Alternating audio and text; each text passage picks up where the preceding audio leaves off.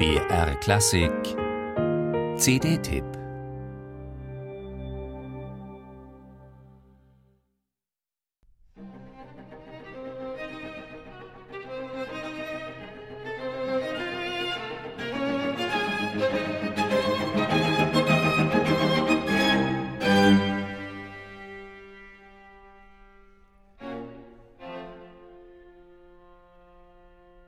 Der Beginn eine Explosion, dann plötzliches Innehalten.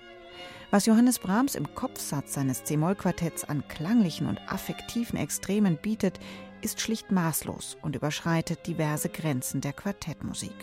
Für die Interpreten bedeutet das Energie vom ersten Takt weg. Und die hat das Belcher Quartett.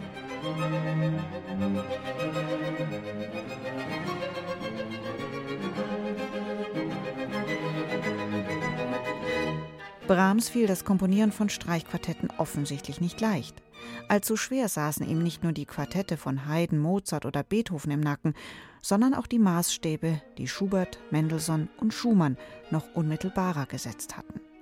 Es sollten jedenfalls über 20 Jahre vergehen, bevor das erste Streichquartett von Brahms im Konzert erklang. Ein akribischer Schaffensprozess muss ihm vorausgegangen sein. Erst viel später entdeckte dann Arnold Schönberg, vor allem in der Musik der ersten beiden Quartette von Brahms, einen beispiellos fortschrittlichen Geist.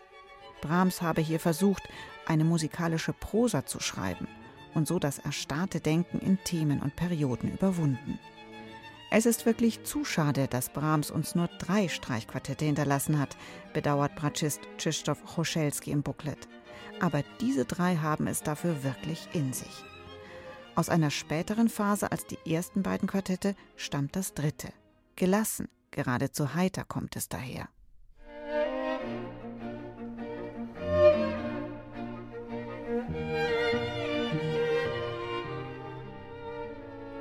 Die vier Musiker des Belcher Quartett folgen der großen Fallhöhe dieser Brahmschen Musik mit entsprechend vielseitiger Ausdruckskraft. Sie kehren dabei die romantische Geste heraus, spielen weniger streng oder kühl wie etwa das Artemis-Quartett in der Aufnahme vom vergangenen Jahr. Dennoch ist der Ton direkt, schlank, körperlich und zeitgemäß, niemals unkontrolliert schwärmerisch oder dick. Die Belches wissen immer, was sie tun, bei jeder Begleitfigur, jedem dynamischen Vorangehen. An der ersten Violine sitzt die Rumänin und Quartettgründerin Corinna Belche. Sie prägt als Primaria den Klang ihres Ensembles, wie schon beim ersten Brahms-Album vor 13 Jahren, auch wenn seitdem zwei Pulte gewechselt haben. Für das Klavierquintett stößt der österreichische Pianist Till Fellner dazu. Er fügt sich in das leidenschaftliche Treiben und die intensive Spielfreude der Belchers konsequent ein. Stets wird die Balance eines gleichwertig großen Ganzen gewahrt. Diese Quintettinterpretation setzt mehr auf das orchestrale Miteinander als auf ungestümes Solistentum. Das überzeugt und ist in sich stimmig, lässt aber vom Klavier einen kleinen Funken Übermut vermissen, wenn diese wunderbare Musik stellenweise am Zerbersten zu sein scheint. Alles in allem ein Brahms-Album, das faszinierend vorführt, wie sich äußerst präzises Quartettspiel und scheinbar ungestümer Ausdruckswillen überzeugend vereinen lassen.